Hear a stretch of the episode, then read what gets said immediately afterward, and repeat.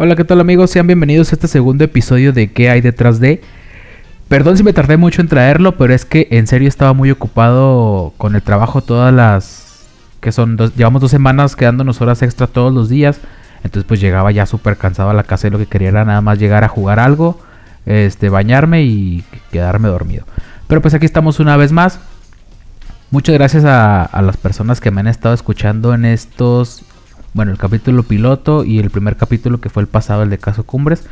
Muchas gracias por toda la retroalimentación que me estado dando. Créanme que me sirve mucho para seguir avanzando. Yo sé que este proyecto pues tiene poquito. Este es el segundo episodio apenas. Pero en serio aprecio, aprecio mucho, perdón, que, que, lo estén escuchando. Y bueno, pues aquí estamos. Igual aunque me escuchen tres personas, con esas mismas tres personas nos vamos a ir para seguir sacando capítulos. El día de hoy les traigo el caso Colosio. Es un caso pues mediático porque el señor Luis Donaldo Colosio fue un, político de aquí de, México, un político digamos que sobresaliente, pero ya ahorita vamos a entrar de lleno en el caso. Bueno amigos, pues bienvenidos de nuevo y vamos a empezar. Como ya les mencioné anteriormente, pues este caso es el asesinato de, de un político reconocido aquí en, aquí en México, el señor Luis Donaldo Colosio, ya lo había mencionado antes, pero siempre es bueno repetirlo. Bueno, vamos a empezar desde arriba. Vamos a primero mencionar la, biografía y la carrera del señor Luis Donaldo Colosio para ir entendiendo mejor la historia. Ok, el señor Luis Donaldo Colosio Murrieta nació en la ciudad de Magdalena de Quino, en, la, en el estado de Sonora, un 10 de febrero de 1950 y pues desgraciadamente murió en Tijuana, Baja California, un 23 de marzo del año 1994. Durante ese año, México sufrió uno de los más grandes cambios económicos que ha tenido en una era moderna, porque bueno, ya ahorita vamos a ver más, más adelante lo que pasó en el año 1994, pero estuvo cargadito. Fue un año difícil para México, lo que fue el 94 y el 95, porque vivió una crisis económica. Bueno, regresando con el señor Colosio, fue un político y economista mexicano, como lo mencionamos, miembro del Partido Revolucionario Institucional, que es el PRI. Ojo aquí con esto. En este episodio quiero dejar en claro primeramente que yo no soy partidario de ningún partido político y de hecho soy bastante neutral. Todo lo que vaya aquí a expresar, ojo, es en base a lo que yo estuve leyendo, estuve investigando. Así que de una vez pongo mi postura de que no soy del PAN, no soy del PRI, no soy del PRD, no soy de Morena. De hecho no soy partidario de ningún partido, vaya la redundancia.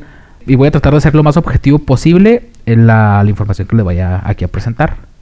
Bueno, regresando, el señor se desempeñó como diputado, también fue senador, fue el presidente del partido, obviamente del PRI, y fue también un titular de la Secretaría de Desarrollo Social aquí en, en, México, en el país en el que estamos viviendo ahorita actualmente, la mayoría de los escuchas. Fue candidato a la presidencia de México por el Partido Revolucionario Institucional hasta su asesinato. El señor Colosio fue producto del matrimonio del señor Luis Colosio y la señora Armida Ofelia Murrieta, quienes establecieron en el, en el estado de Sonora, como lo vimos ahorita anteriormente. En 1967 inició sus estudios profesionales en el Instituto Tecnológico de, de, Monterrey y ahí obtuvo el título de licenciado en Economía. Todo esto fue en 1972. Y después cursó una maestría en Desarrollo Rural y Economía Urbana en 1975 y 1976. Todo esto lo hizo la Universidad de Pensilvania. Ya en 1979 realizó una estancia de investigación en Luxemburg, Austria.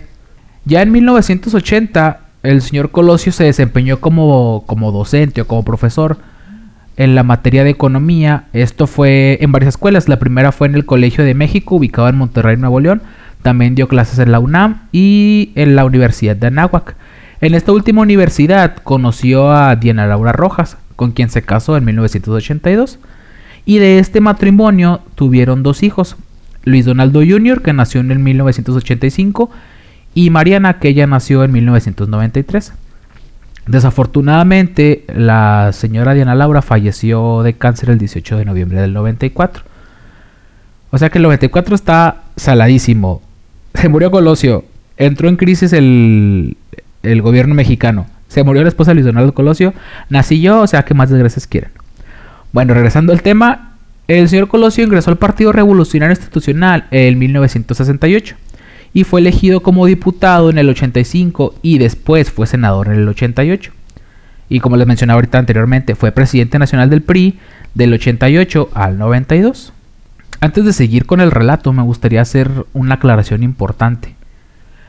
En los años 80, si mal no recuerdo, el gobierno mexicano, asistido por uno de los, de los bancos nacionales, otorgó becas a todos aquellas que a todos aquellos estudiantes que quisieran hacer un, un doctorado o una maestría fuera.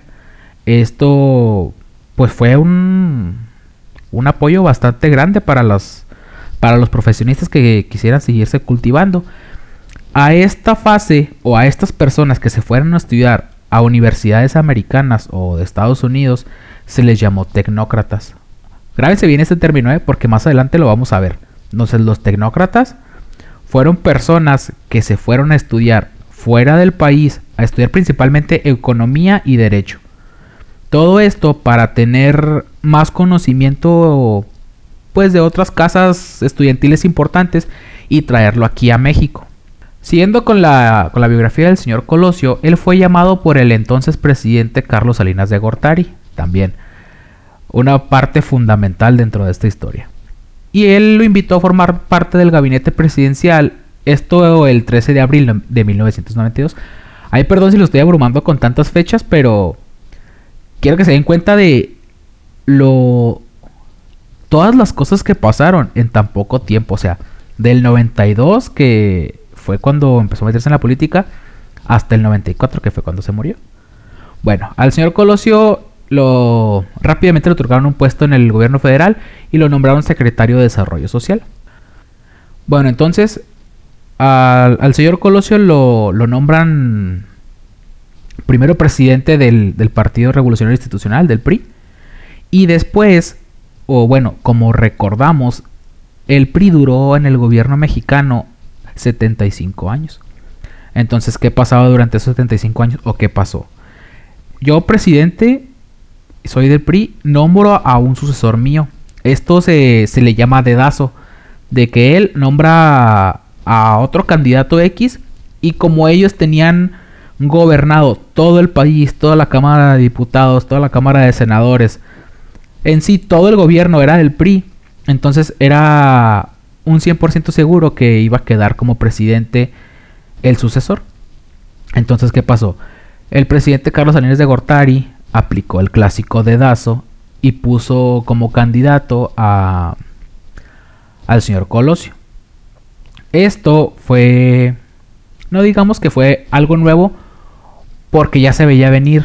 Esto en base a que Luis Donaldo Colosio ya tenía puestos dentro del gobierno federal, pero lo que sí fue novedad era que Carlos Salinas de Gortari tenía a otro protegido, que ahorita más adelante lo vamos a ver. No les digo el nombre porque no quiero confundirlos.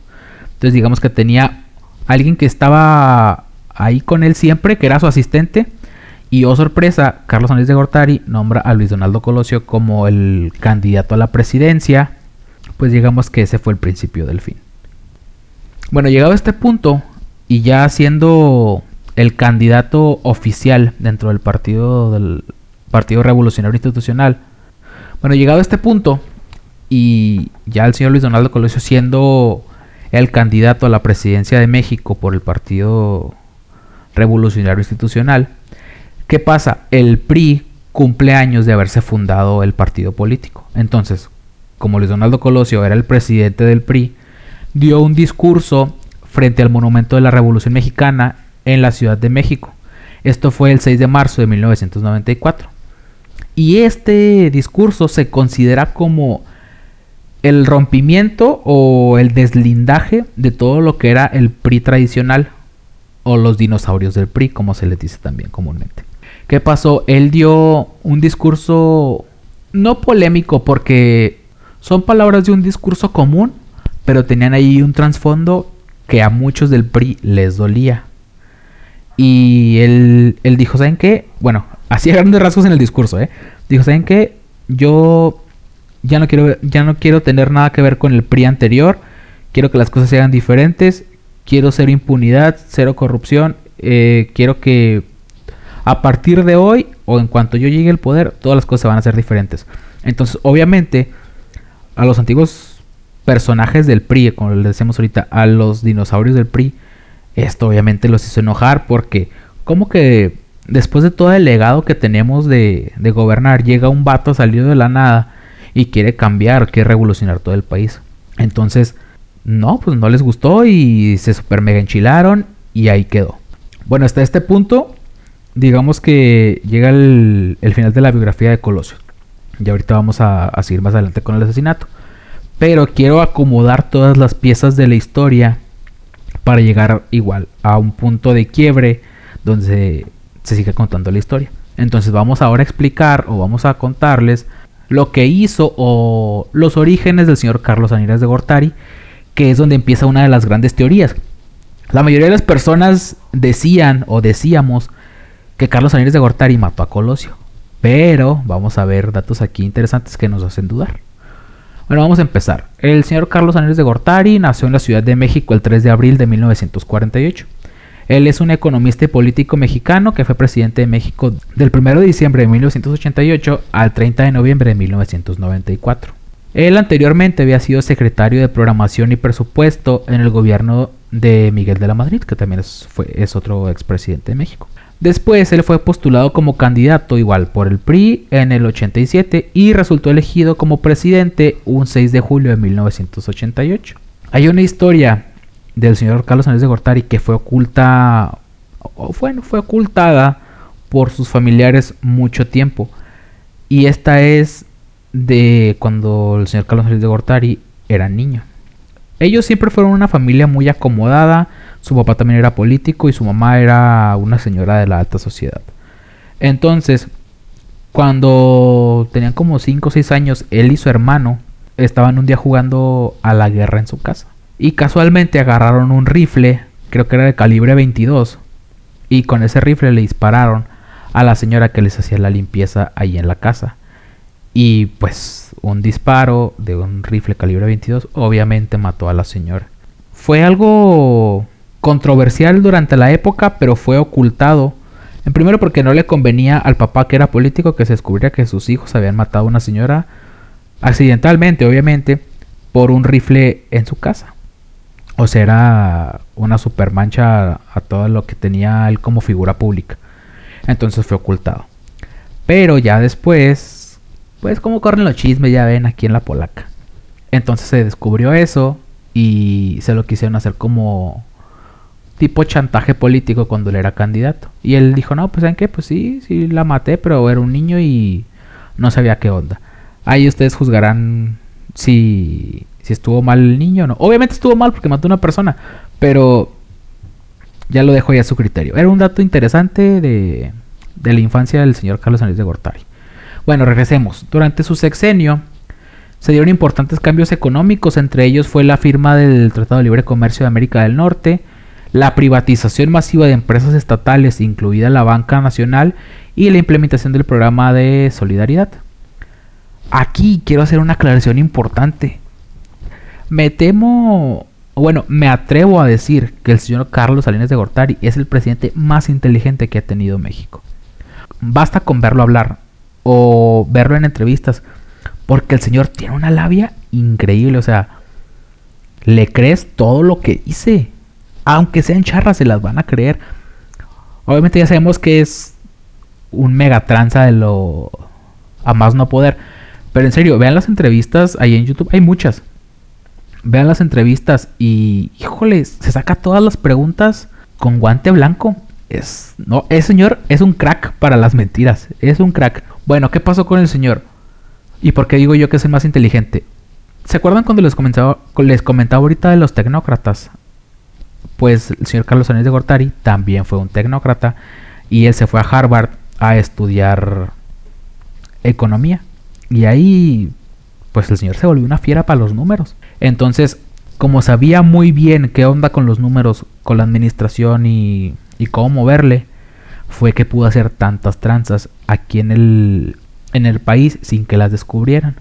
Porque si se han fijado, todos sabemos que Salinas de Gortari robó millones y millones a la nación. Pero nunca se ha investigado nada. ¿Por qué? Porque el señor supo hacer las tranzas sabrosas y no se las han descubierto hasta ahorita. Incluso cuando él salió de la... bueno, cuando terminó su mandato de presidente, todavía duró aquí como unos 6-7 meses y nadie le dijo nada. Después se fue a vivir a otro lado y volvió a regresar. Y él va y viene al país como si nada, porque nunca le han podido achacar o nunca le han descubierto ninguna de las tranzas. A comparación de ahorita, los políticos que tenemos, que obviamente también roban y en caliente lo sacan. ¿Pero por qué? Pues porque Salinas era muy inteligente, o es muy inteligente porque todavía no se muere el señor. Es muy inteligente y pues era mañoso el ruco, es mañoso. Bueno, vamos a continuar. Al señor Carlos Salinas de Gortari fue el último presidente al que se le asignó una partida presupuestal cuyo gasto no estaba sujeto a comprobación. ¿Qué quiere decir esto? Que a todos los anteriores presidentes, o bueno, no, más bien a los que fueron después de él, hagan cuenta que antes le decían, ¿sabes qué? Ahí está la feria, haz tú lo que quieras. Y ya ahí muévele. Entonces, como Salinas pues sí se clavó mucha feria, dije, no, ¿sabes qué, mi rey? De aquí al que sigue, denle un presupuesto y cuéntenselo. Porque pues va a estar canijo, se va, se va a empezar a robar toda la feria. A este presupuesto inicial se le llamaba partida secreta, porque le daban feria para que hiciera ahí pues las obras y no las hacían, se las robaban. Sin embargo, en las administraciones subsecuentes, que es la que les decía, las que fueron después de él, este tipo de gasto ya no se aplicó. Incluso le crearon un, artículo en la Constitución, es el artículo 74, porque pues sí estaba pasando de lanza el, el señor Peloches. Bueno, regresando a su biografía, nació en la Ciudad de México el 3 de abril de 1948 y sus padres fueron el señor Raúl Salinas Lozano y la señora Margarita de Gortari Carvajal, que ya hablamos de ellos ahorita hace ratito. Ahora sí, hablando un poquito más exacto de la, de la carrera académica que él tuvo, obtuvo la licenciatura en Economía por la Universidad Autónoma de México, que es la UNAM. Esto fue en el 1966 a 1969. Y después continuó sus estudios en la Universidad de Harvard, o sea, Washington, Harvard. No se fue a cualquier universidad americana, se fue a Harvard el señor. Donde ella obtuvo la maestría en Administración Pública en el 73 y después la maestría en Economía Política en el 76. Posteriormente obtuvo un doctorado en Economía Política y Gobierno en el 78 y ya terminando eso regresó a México y trabajó como catedrático en varias universidades y comenzó a escalar posiciones en el gobierno federal. Es lo que les decía, aprovechó la beca y allá aprendió machín. Ahora sí, quiero hacer también una aclaración con lo de los tecnócratas. Vamos a, a decir que los políticos son los rudos y los tecnócratas son los técnicos. Los políticos obviamente lo que quieren es gobernar, sacar tajada, retirarse y pasarla chido. Y los tecnócratas no buscaban eso. En un principio, y la idea que se tenía para ellos era, como les decía ahorita, que fueran a aprender fuera y todo el conocimiento que tuvieran vinieran y lo aplicaran aquí para que todo ese, otra vez repito, ese conocimiento o esas técnicas que aprendieron allá sirvieran al país para pues para prosperar, para que fueran mejores. Y también buscaban su tajada, pero ayudando a la sociedad. Y los políticos pues nada más querían sacar tajada. De hecho hasta ahorita se sigue viendo eso, nada más sacan tajadas. Y dentro de los tecnócratas fue un grupo como de unas 23 personas. Entre ellas estaba Luis Donaldo Colosio, eh, Carlos Sánchez de Gortari y otro señor, que no me acuerdo ahorita cómo se llama, pero ya les digo más adelante, que él también fue uno de los, pues, de los tecnócratas importantes el señor se llama José Córdoba Montoya, que era el protegido de Carlos Salinas de Gortari. ¿Qué buscaban también los tecnócratas? Ellos buscaban el neoliberalismo. ¿Qué es esto? Esto es buscar que empresas extranjeras pongan capital en México para generar empleos, nuevas empresas y así que el dinero vaya rotando dentro de la economía aquí en México y pues también las, las empresas de fuera obtengan un producto o a la larga obtengan ganancias. Desgraciadamente el neoliberalismo es ahorita lo que nos tiene regido y fue una de las causas por las que México se endeudó en la pues con otros países, la deuda externa vaya. Bueno, pero eso ya es otro tema. Nada más quería dejar entendido que eran los tecnócratas que buscaban y cuál era la diferencia principal con los políticos.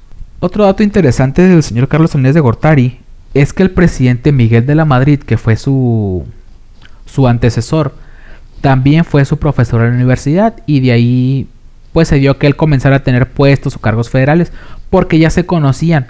Entonces el señor de la Madrid pues, vio que el Salinas de Gortari era abusado y dijo, no, este vato yo lo quiero para que sea mi sucesor, aplico el dedazo, me cuida y pues ahí ya que le haga él como quiera, pero no me va a descubrir. Y así fue. Él fue postulado antes del por el antes mencionado, perdón, y pues llegó a tener un dominio del PRI mucho antes. El día de las elecciones para la presidencia de México, cuando el señor Carlos Salinas de Gortari estaba postulado, casualmente hubo un fallo en el sistema del conteo de votos. Se apagaron todas las computadoras y cuando se, se logró echar otra vez a andar el sistema, o mágicamente el resultado oficial fue que 50% eran 50% de los votos eran para Carlos Salinas, el 31% era para Cuauhtémoc Cárdenas y el último 17% era para Manuel J. Cloutier. Obviamente estas elecciones, como la mayoría que ha habido en México, estuvieron súper arregladas porque es ilógico. Bueno, sí, es, tienen razón, pero no es para tanto. O sea, Carlos Salinas de Gortari iba perdiendo en todas las encuestas. El mero día de las elecciones hay un fallo en el sistema, se cuentan los votos y hoy ganó. Así, del 50% del ganó. Y pues ya como no se puede hacer nada en ese entonces con el Instituto Federal Electoral, pues ya lo declaró ganador y ascendió a la presidencia. Pero quiero aquí también hacer otra aclaración. Carlos Salinas de Gortari sí fue un ratota. Y también otra cosa que él inventó fue la del chupacabras. Él inventó el chupacabras. Esto porque es una super cortina de humo. Porque en ese entonces era cuando México estaba pasando por su peor temporada económica entonces, para que la gente dejara de pensar en la economía y se centrara en otros casos, inventó que, bueno, no lo dijo así directamente, pero a los medios les pasaron información de que una bestia se andaba comiendo a, a las cabras o a los chivos de los ranchos y que ya lo habían visto y no sé qué.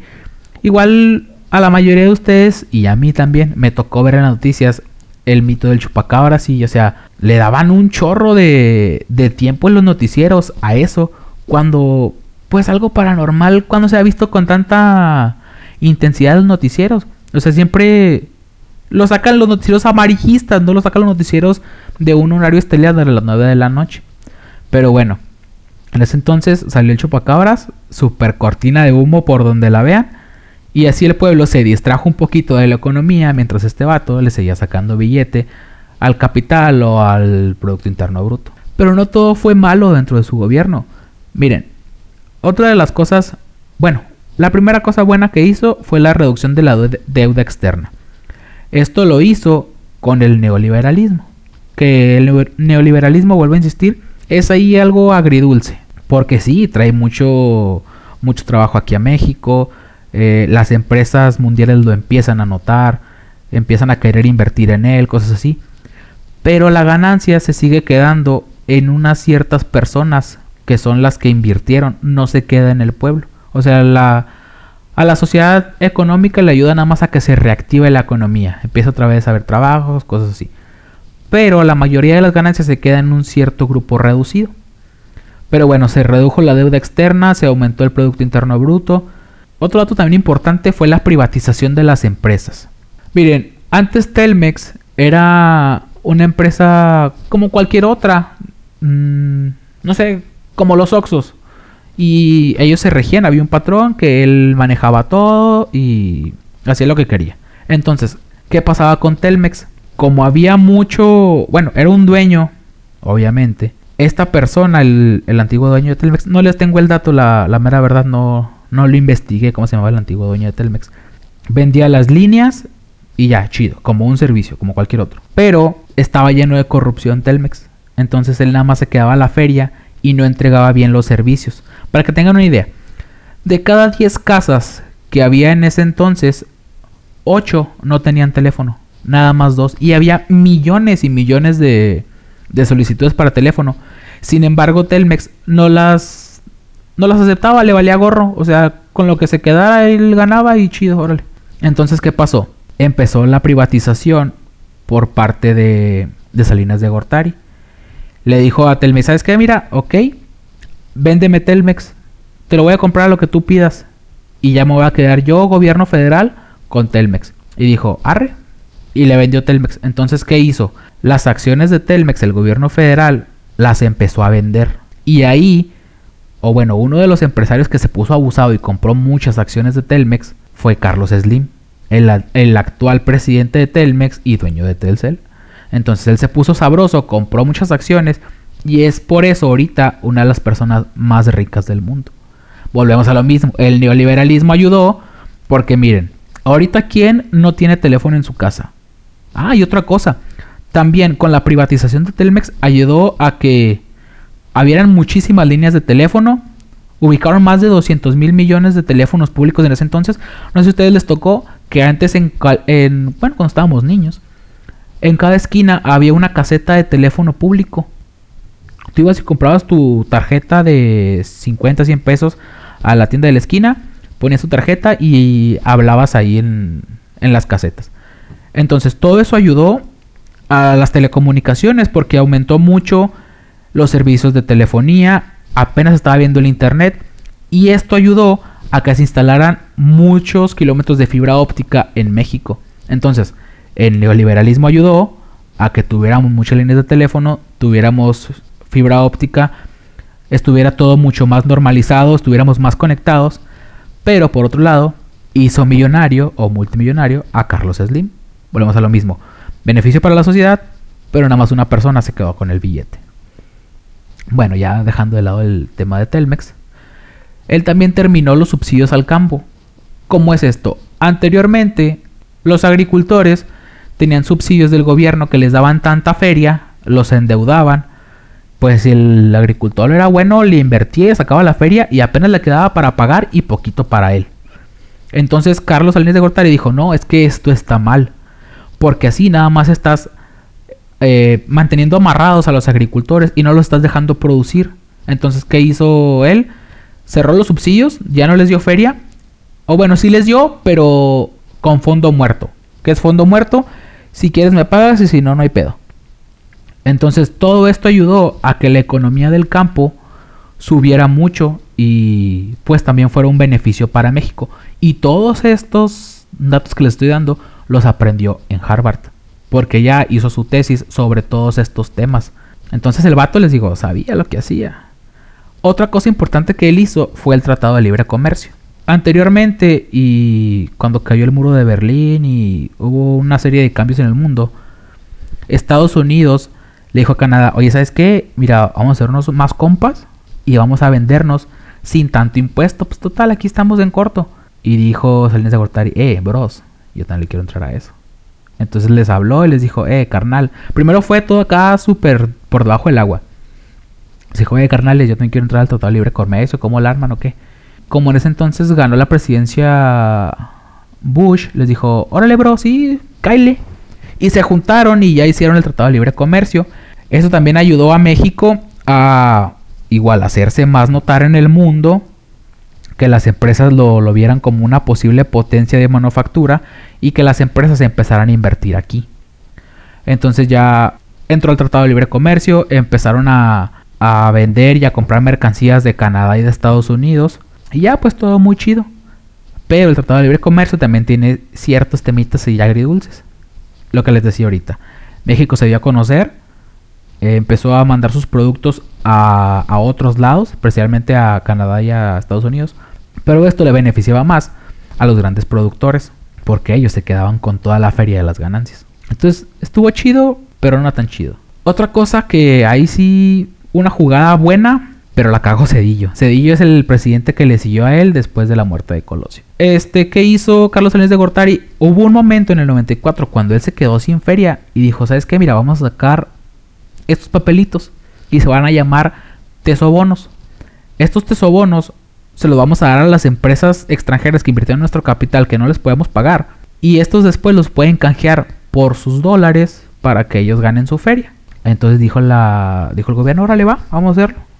Entonces, ¿qué hizo, ¿qué Salinas? Empezó a repartir esos tesobonos, pues a los que les debía. Y después, cuando México se recuperara y agarrara billete, se los pagara. Pero Cedillo la cagó porque empezó a, a pagar los tesobonos sin haber feria de por medio. Entonces fue cuando el país se vino más abajo de lo que ya estaba. Entonces los tesobonos eran una buena idea, pero no los aprovecharon bien. ¿Por qué? Porque pues Salinas ya no estaba en el gobierno y a él le valió gorro y dijo, ahí te dejo Cedillo y ahí la guachamos crack. Y se fue. Y ahí pues terminó ya el, el mandato de, de Carlos Salinas de Gortari. Como les digo, a lo ya me desvié del tema, pero estos temas siempre es importante saberlos y aparte están sabrosos. No fue tan malo, sí robó, pero también logró algunas cosas buenas. Como les decía ahorita lo de las telecomunicaciones y cosas así. Y aparte que pues, reitero, sí era muy inteligente Carlos Salinas de Gortari. Quiero también hacer una, una pequeña reflexión llegado a este punto. A ustedes cuando estaban niños y cuando escuchaban crisis y todo ese rollo, nunca se pusieron a pensar, pues porque el gobierno no imprime muchos dólares o muchos billetes, los reparte a la gente y ya crea, o bueno, reactiva la, economía. Yo sí me lo preguntaba. Y hasta hace poquito me di cuenta del por qué eso no va a funcionar. Verán, los billetes, o bueno, vamos a poner el ejemplo del dólar. Anteriormente el dólar en la parte de abajo tenía unas letritas pequeñas que decían, este billete es válido por tantas onzas de oro. Entonces, Estados Unidos tenía una bóveda de oro donde pues obviamente lo guardaba y era como que su validez ante el mundo, cuánto tengo y cuánto valgo. Esos dólares pues los empezaron a dar cuando la gente empezó a... Bueno, cuando se empezó a hacer la economía, vamos a decirlo así, y el, gobierno empezó a dar los billetes, que los billetes no son nada más que vales por el oro que tiene la nación. Entonces hubo un, un día que un inteligente dijo, ¿sabes qué? Yo tengo mil dólares, tu gobierno, te doy estos mil dólares, dame lo que me toca en referente a oro. Y el gobierno se quedó como que, ah, caray, y este camarada, ¿por qué quiere el oro? Y el vato se amachó y le dijo, dame lo que me toca de oro, porque aquí está mi billete que lo compara, que lo ampara, perdón. En ese entonces, el gobierno estadounidense ya no tenía oro en sus bóvedas. O sea, estaba seco. Y le dijo, no, ¿sabes qué? Es que no tenemos oro, ya se nos terminó, porque todo lo invertimos en no sé qué diablos. Entonces el vato se enchiló y dijo, entonces estos papeles no sirven para nada y ustedes nos están engañando. Entonces ahí viene el por qué no se puede imprimir billetes así a lo tonto. Porque quieras o no, todos los billetes son una garantía de que el gobierno te debe dar esa cantidad amparada, no sé, en canela, en azafrán, en oro, en lo que tú quieras, pero está amparado en algo. Entonces a partir de ese altercado, los dólares dejaron de traer esa leyenda de que este papel ampara cierta cantidad de oro. Entonces, volviendo al tema, por eso, amigos, no se pueden imprimir billetes y entregarlos a las personas. Porque así el gobierno no te está amparando de que tiene dinero, nada más está dando papeles a lo loco. Entonces va a llegar un momento en que los papeles no van a valer nada. Incluso creo que en Alemania una vez pasó eso. Imprimieron billetes así, imprimieron billetes así a lo locote al Chile y, eh, bros, ahí está el dinero, háganle, gástenlo. Entonces se dieron cuenta, pues la sociedad, que el gobierno no tenía dinero y esos mismos billetes los echaban a la leña para calentarse porque ya ven que ya es, es muy frío. Y así, o sea, le valía gorro los papeles y los tiraban al, a la leña para calentarse. Entonces, amigos, esa es la respuesta de por qué no se puede crear dinero lo loco para pagar un país. Bueno, ahora sí, regresando otra vez con Colosio. Dio su discurso, dijo un fragmento clave, como les decía ahorita, que fue donde se detonó todo el resentimiento del PRI o de los antiguos priistas hacia él. Les voy a poner aquí el fragmentito para que ustedes lo escuchen y ahorita regresamos.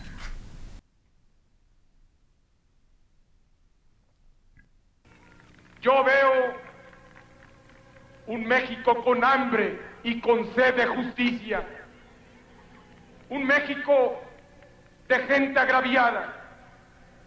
De gente agraviada por las distorsiones que imponen a la ley quienes deberían de servirla, de mujeres y hombres afligidos por abuso de las autoridades o por la arrogancia de las oficinas gubernamentales, con firmeza, convicción y plena confianza, declaro, quiero ser presidente de México para encabezar esta nueva etapa de cambio en México. En repetidas ocasiones hemos dialogado. Primero, cuando fui dirigente nacional de nuestro partido después como secretario de Desarrollo Social. Y ahora vengo a Tijuana, a Baja California, con mucho orgullo, como su candidato a la presidencia de México.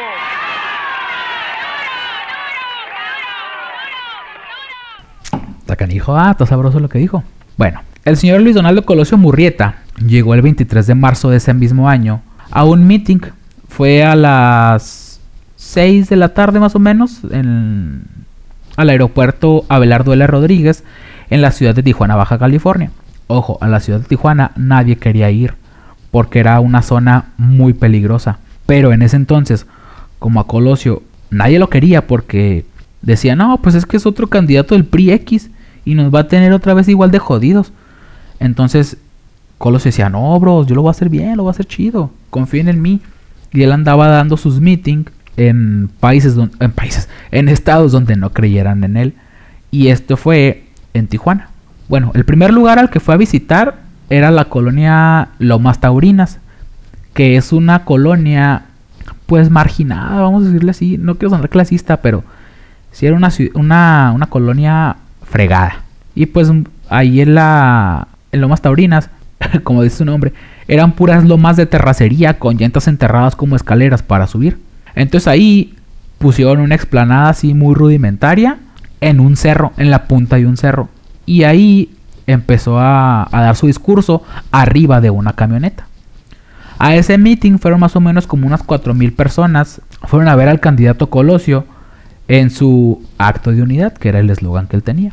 Bueno, ya fue el meeting, todo muy bonito. Y durante el cierre del evento, casualmente, ahorita vamos a ver por qué, se escuchaba la canción de fondo La Culebra de Banda Machos, que es la que puse en el intro. Ahorita la, le ponemos otro fragmentito. Bueno, total, a las 5 con 8 bajó a bajó del templete y se dirigió a, a, la camioneta donde se iba a trasladar de regreso, pues ya para venir a la Ciudad de México. Pero pues imagínense, mil personas, una colonia pues fregada y tener ahí al al próximo presidente de México, porque todas las encuestas ya en ese entonces le daban que se iba a ganar. Obviamente la gente quería saludarlo, quería estar con él, quería decirle su sentir, cosas así. Entonces todos le empezaron a apretujar. Y sus guaruras eran como 4 o 5 personas, estaba muy reducido. Desde ahí empezaron a haber muchas irregularidades. Primero, ¿por qué no había seguridad? En segunda, ¿por qué colocaron la camioneta donde se iba a transportar tan lejos de donde estaba el escenario del meeting? Sabiendo que era una colonia conflictiva, una, una colonia peligrosa. Entonces de ahí, no sé, Ricardo, parece fraudulento. Bueno, ya iba caminando la camioneta, iba todo el, tumulto de gente. Y a las 5.12, cuando Colosio había caminado unos 13 metros más o menos de la explanada a la camioneta, uno de los asistentes del meeting se metió y se quitó de la... Logró evadir a los de seguridad y le puso un revólver Taurus calibre 38 cerca del oído derecho del candidato y le disparó. Después le dio un segundo disparo en el abdomen. Ojo, eh, ojo aquí. Dos disparos. Después de eso, pues desgraciadamente el candidato cayó al suelo inconsciente, sangrando la cabeza. Obviamente le pusieron un balazo en la sien. Y en medio de la confusión, el, grupo de seguridad agarró a una persona, a un, a un hombre de unos 25 años más o menos, de complexión delgada, tez morena, cabello rizado y que iba vestido con un pantalón de mezclilla y una chamarra negra. Los elementos de seguridad pues levantaron al candidato, ya ya estaba muerto sinceramente, y lo llevaron hacia la camioneta. A las 5.20 el candidato ingresó inconsciente al área de urgencias del Hospital General de Tijuana. Se realizaron muchas maniobras eh, tratando de salvar la vida del paciente, pero médica y clínicamente eran imposibles por la gravedad de la lesión en la cabeza. Obviamente tenía un balazo en la oreja que le perforó el, el cerebro, le pasó de lado a lado. Y pues no obstante todos los esfuerzos humanos y médicos se realizaron, pero pues no, no se pudo hacer nada. El candidato Luis Donaldo Colosio falleció a las 6.55 un 23 de marzo de 1994. Si se fijan, otra vez el 94. Todo pasó en dos años. O sea, lo nombraron, lo nombraron presidente del PRI, dio su discurso y al mes lo matan. Bueno, poquito más del mes. Bueno, el presunto autor de los disparos fue identificado como Mario Aburto Martínez, de 22 años. Él es originario de... Bueno, sí es porque todavía no está muerto. Es originario de Michoacán y tenía como unos 8, años viviendo ahí en Tijuana. Fue detenido inmediatamente por quienes rodeaban al candidato en el momento del atentado y fue puesto a las autoridades. Mario Aburto, híjole, pues era un chavo, un morro. Está más chico que yo, yo tengo 26, él tenía 22. Era un, pues sí, era un lepe. Él trabajaba en una maquiladora Y según cuentan muchas versiones, él leía mucho a Marx, o sea, él era un partidario del marxismo. Que ahí si quieren saber eso, pues investiguenlo, porque ya, les conté muchas cosas ahora.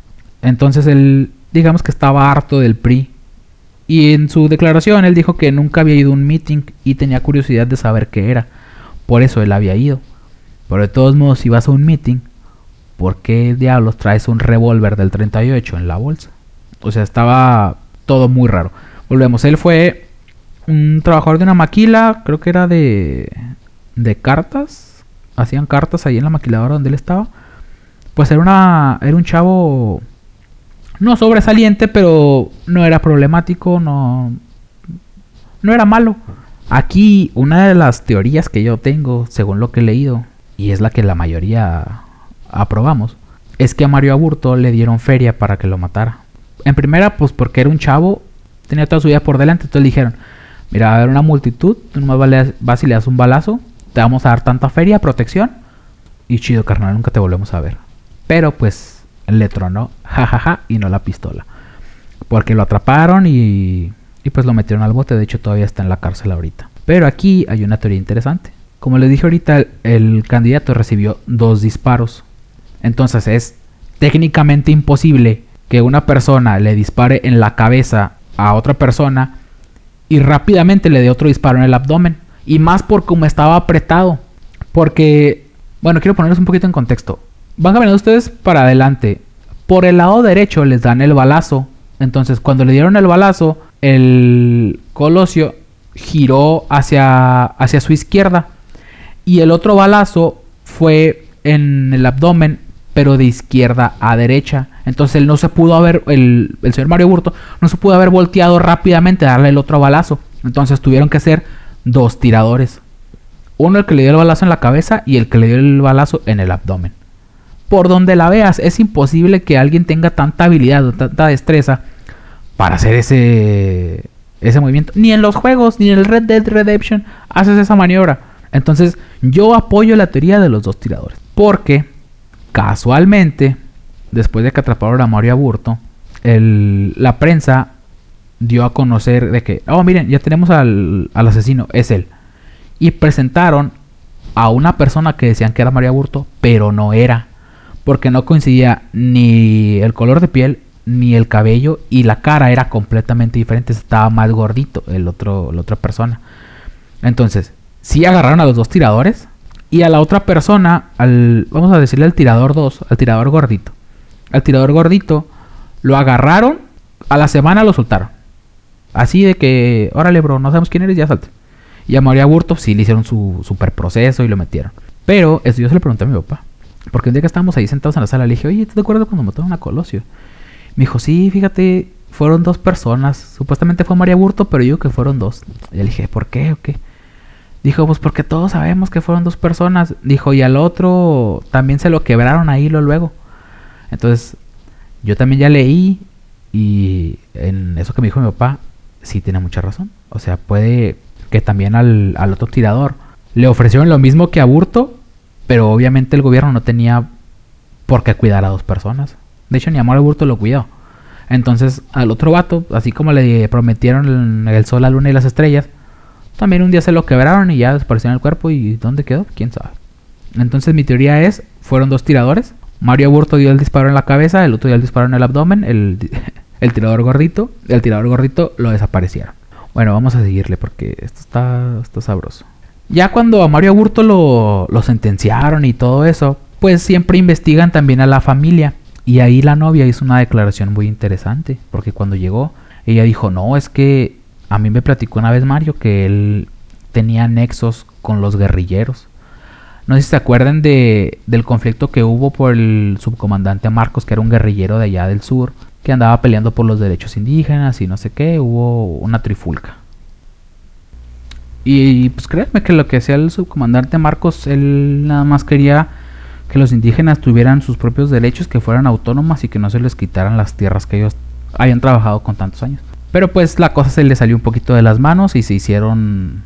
Pues sí, se hicieron guerrilleros, fueron rebeldes y atacaron muchos, muchos municipios de, de Michoacán para abajo. Pero bueno, esa es otra historia. Regresando con eso, la novia dijo que Mario Aburto había estado coludido con los guerrilleros y que ellos le habían enseñado a disparar.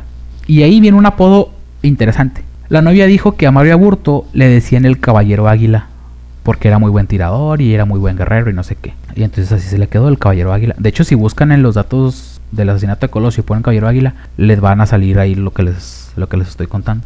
Después, a los años y cuando hicieron el careo de la novia con, con Mario Aburto, ella ya dijo ahí, no, ¿saben qué? Todo esto fue una charra y me obligaron a decirlo. Pero no dijo quién lo obligó. Entonces ahí hay una de las... ahí hay una de las incongruencias de, de este caso. Otra es de que la noche que atraparon a Mario Aburto y se lo llevaron a, interrogar y a declarar, cuentan que le hicieron una llamada y le dijeron, no, ¿sabes qué? Te hablan. Y cuando él agarró el teléfono, la persona que estaba del otro lado era Carlos Salinas de Gortari y le dijo, ¿sabes qué? Di que tú te echaste la barra, te vamos a dar tanta feria, di que este partido político te mandó a matarlo y te sacamos de ahí de volada. Pero ahí quedó, o sea, María Burto nos, pues no lo dijo, nada más declaró que el presidente Salinas eso le había dicho y ahí quedó, eso lo dijo en su declaración. Pero pues no hay nada seguro. Otra de las cosas importantes es, fíjense, fíjense lo raro. Dijeron los escoltas, traía cinco escoltas. No, es que nosotros vimos cuando María Burto llegó y le dio el balazo y ya nosotros lo detuvimos y no sé qué. Entonces cuando los llamaron a testificar, uno de los escoltas dijo, no, ¿saben qué? La neta, yo no estaba ese día. Yo nada más llegué a cuidar el hospital cuando ya traían al liceo Colosio con el disparo. Otra dijo, no, ¿saben qué? Yo me disfracé de reportera y me metí a, con María Burto a ver qué le sacaba información. Otro ni fue a declarar. Entonces de ahí, como dicen primero que ellos vieron todo y dieron su declaración de los hechos y todo quedó en las actas? Y al tiempo dicen, no sé en qué, nosotros ni estábamos ahí. Entonces fue como que, a ah, cara y bro, ¿a quién le hacemos caso? Todo esto fue... Y así como estos casos que les acabo de decir, hay infinidad. Porque hasta, hasta hace poco, creo que fue el año pasado, toda este, esta información del caso de, del asesinato de Colosio estaba clasificado. Entonces, el año pasado, hay una institución que se llama Mexicanos contra la Corrupción y la Impunidad. Ellos fueron ahí a, pues, no sé sinceramente dónde se guarda toda esta información, pero fueron a esa oficina gubernamental y dijeron, ¿saben qué? Desclasifiquen todo eso porque eso es de opinión pública y de dominio público y nosotros queremos saber qué pasó con toda la información que se tiene del caso Colosio. Entonces ganaron la demanda y toda esa información salió a la luz y de hecho pueden buscarla en internet. Son ocho capítulos donde está toda la evidencia de Mario Aburto, donde él, todas sus declaraciones y todo lo que dijo que había pasado. Y hay unos videos de la representación de cómo fue el asesinato de Colosio. Porque para esto, el señor Mario Aburto no niega que lo mató, pero él dice, lo maté accidentalmente. ¿Cómo es esto? Él dice que durante el meeting, como les decía ahorita, él nunca había ido a un meeting, quería saber qué era, pero llevaba un revólver calibre 38. Entonces, fue durante la multitud y dice que una persona le dio un rodillazo en la, en la parte trasera de la rodilla. Ya ven cuando te, te dan ese golpe, cómo te doblas. Entonces dice que él se dobló y accionó por accidente la pistola y le disparó. Pero si vemos el video del asesinato de Colosio, se ve como con saña le apunta la, pistola a la cabeza y le dispara. Entonces no fue ningún accidente y eso él se lo inventó pues para echar a la barra a otra persona, pero sí fue Mario Aburto. Sí, él lo mató por donde la veas. Él fue el que lo mató en primera porque no lo niega y en segunda porque es ilógica la declaración que él dio. Pero bueno, ya vimos todo, la política, cómo fue el asesinato, dónde pasó. Ahora sí, vamos a ver quién fue el verdadero asesino de Colosio. Bueno, quién yo creo que fue el verdadero asesino de Colosio. La persona que yo digo que lo mató fue José Córdoba Montoya. ¿Por qué? Carlos Andrés de Gortari, durante su tecnocracia o su estadía en, Harvard, conoció a este señor, a José Córdoba. Él también, eh, él estaba, es que ni siquiera sacó el doctorado pero estaba ahí estudiando. Y ahí se conocieron y, ah, ¿qué onda? Somos de México, ¿no? ¿Qué hicimos? Para empezar, Carlos, perdón, José Córdoba no es mexicano, es nacionalizado mexicano porque él es de ascendencia francesa. Entonces se, nacionalizó mexicano, se hizo compita de Carlos Sánchez de Gortari, se fueron a la escuelín juntos, una vez pistearon aquí en el estudio conmigo, pero bueno, es otra historia. Entonces ya se regresaron a México, ya muy compas, y le dijo Salinas, ¿sabes qué? vamos a empezar a hacer este pedo, vamos a mi candidatura a la, presidencia, caile conmigo y tú ponte de asistente conmigo para que me ayudes a, a llevar a cabo el país, pero desde las sombras. Entonces le dijo José Córdoba, órale va carnal, nomás que te vas a mochar con tanta feria. Y Salinas le dijo, Simón, ya te la sabes. Entonces, José Córdoba Montoya era, era la sombra de Carlos Salinas de Gortari. Y él, pues, era su asistente legal y todo eso. Y le decía qué hacer con algunos temas de, de la economía. Sí le dio unos cargos ahí pequeñillos, pero así quedó. Entonces eran muy compas. ¿Qué pasa? Cuando Salinas de Gortari nombra como su sucesor a Luis Donaldo Colosio, José Córdoba se. Así lo veo yo, porque por ahí leí que él era muy mal perdedor. Entonces él se enojó. ¿Y qué hizo Carlos Salinas de Gortari? Le dijo, ¿sabes qué, mi José? Tú vas a ser el embajador de la paz para la disputa que se trae allá con los guerrilleros en Michoacán, que es la, lo que les comentaba ahorita. Lo nombró embajador de la paz para que fuera allá a hacer los tratados. Obviamente esto a él no le gustó porque él ya se veía como presidente de la república. Entonces, según mi teoría, él mandó a matar a Colosio por pura envidia y por puros celos. Él le prometió todo esto a, a Mario Aburto, lo que yo digo, ¿eh? Le mandó a, decir, ¿sabes qué? Mira, ve y mátalo y te voy a dar todo esto porque si lo matas, a mí me van a poner de candidato y yo voy a ganar la presidencia y te voy a sacar en caliente. El Mario Aburto con sus 22 añitos se lo creyó y fue y se quebró a Colosio. Para su sorpresa, pues en ese entonces Carlos Enríquez de Gortari se sacó de pedo. Porque dijo, ah, caray, ¿cómo que me mataron a mi candidato?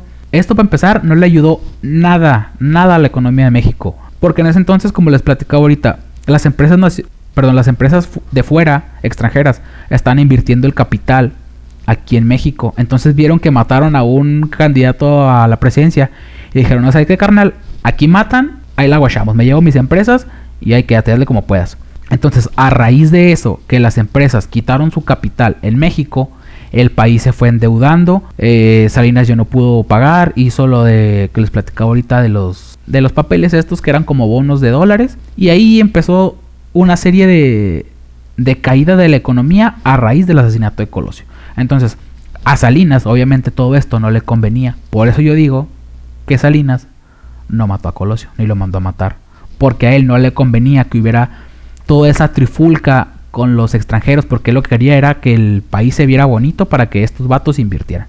Entonces, como José Córdoba la cagó y lo mató, le dijo Salinas, ¿sabes qué? Mira, pues ya la cagaste, ahora vete del país. Y lo mandó como embajador, como asesor económico en la embajada de Estados Unidos. Y allá este vato, José Córdoba, se quedó muchos años. Y ya de ahí, nada más viene para hacer cier ciertos asuntos. Incluso hace poquito se, se descubrió que José Córdoba es uno de los asesores de un banco aquí en México, pero también todo acá supera la sombra porque yo digo que como él lo mató, bueno, como él lo mandó a matar, tiene miedo que se descubra qué pedo. Es mi teoría, ¿verdad? Todo esto lo estoy diciendo de lo que yo investigué y sacando mis propias conclusiones. Y ustedes saquen sus conclusiones, investiguenle también si gustan. Y nos echamos un café y me platican qué onda. Bueno amigos, pues muchas gracias por haberme escuchado todo este tiempo. Sé que este, este caso está muy controversial porque a ciencia cierta nadie sabe lo que pasó, nadie sabe quién le pagó a María Burto, si en realidad Mario Aburto fue el tirador, si fue nada más un tirador y en fin, todo lo que hablamos ahorita. De nuevo, muchas gracias por haberme escuchado. Nos vemos en el siguiente capítulo. No les voy a decir cuánto sale para no ahorcarme, pero sí les puedo dar un pequeño spoiler. Este tema de ahorita, el asesinato de, de Colosio, se hizo en una encuesta en Instagram y en Facebook. Y yo les puse dos temas ahí. El primero era el caso Colosio y el segundo era la matanza de Tlatelolco. Entonces el spoiler es que sí, el próximo capítulo es la matanza de Tlatelolco. Y pues seguimos con los temas de asesinatos políticos y ya veremos qué hongo. Si les gusta este capítulo, ponemos la matanza de Tlatelolco. Si no, escucho sugerencias y, lo cambiamos. Bueno, pues esto es todo de mi parte. Muchas gracias y hasta luego. Ah, no, espérame poquito. Quería mandarle saludos a unos compitas. A, a Jorge Pérez, mi, compita el chino. A Luis Raúl Rodríguez, el abuelo que también siempre nos escucha. Y a, a Jennifer. No sé si se pide Mota porque sí tiene en Facebook, pero bueno, Jennifer Mota. Porque también siempre me estuvo todos los días dando lata que cuando sale el caso de Colosio. ¿Cuándo sale el caso de Colosio? Pero bueno, aquí está. Eh, muchas gracias por escucharme. Y ahora sí, Chido, Juan la vemos.